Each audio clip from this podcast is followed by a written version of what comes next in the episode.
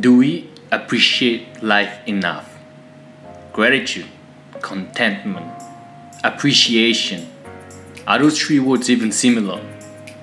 Gratitude is to be thankful for something, no more, no less. Appreciation is a more contemplative kind of appreciation because we only appreciate things for a reason. Contentment is the most humbling of all three, and minimalist as well.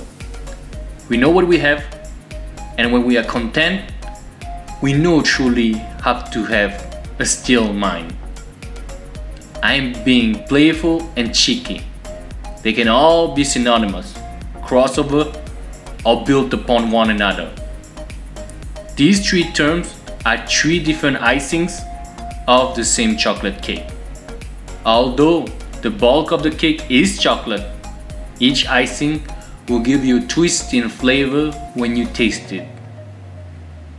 Contentment, as opposed to apathy, is not settling for an unsavory situation, but it is an appreciation of one that we take for granted.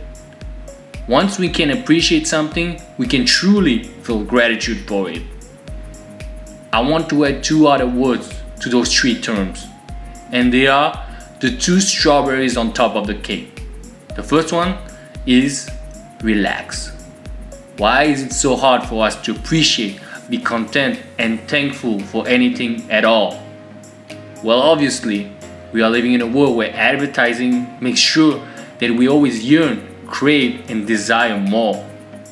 How else could a consumeristic society work, right? Although the more we have, the harder it is to be at peace, and it is with it. Maybe we are accumulating the wrong things. One who always wants more can never appreciate, be content, and be grateful for one one has. Which brings me to my other word stop. Stop wanting more for a while, and it doesn't necessarily mean anything material. Our minds constantly chasing for better outcomes and situations. We never want to be where we are. Stop. Stop. We all need to stop in our race for more because when we stop, even for a few moments, we can relax and say to ourselves, enough is enough because it really is. Stop and say to yourself, enough is enough, not with anger, but with relief and kindness then take a deep breath, or two, or three, or just meditate for crying out loud. After feeling more relaxed, be content with your thoughts, your mind, your situation, your life. Appreciate the good and the not so good, for even the seemingly dire can bring about much wisdom, understanding, and compassion. Finally, be thankful.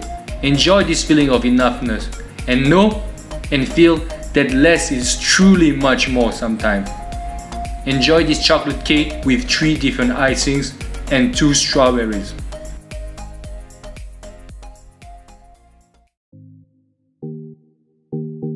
Less is more. This short book is straight to the point. It talks about sex, nutrition, relationships, fulfillment, meditation, love, mental minimalism, fasting, gratitude, and the list goes on. Everything you need to start living a more inspired life is in here, and it will take only 30 minutes to read. So don't waste time, get it as soon as possible. Check the link in the description below.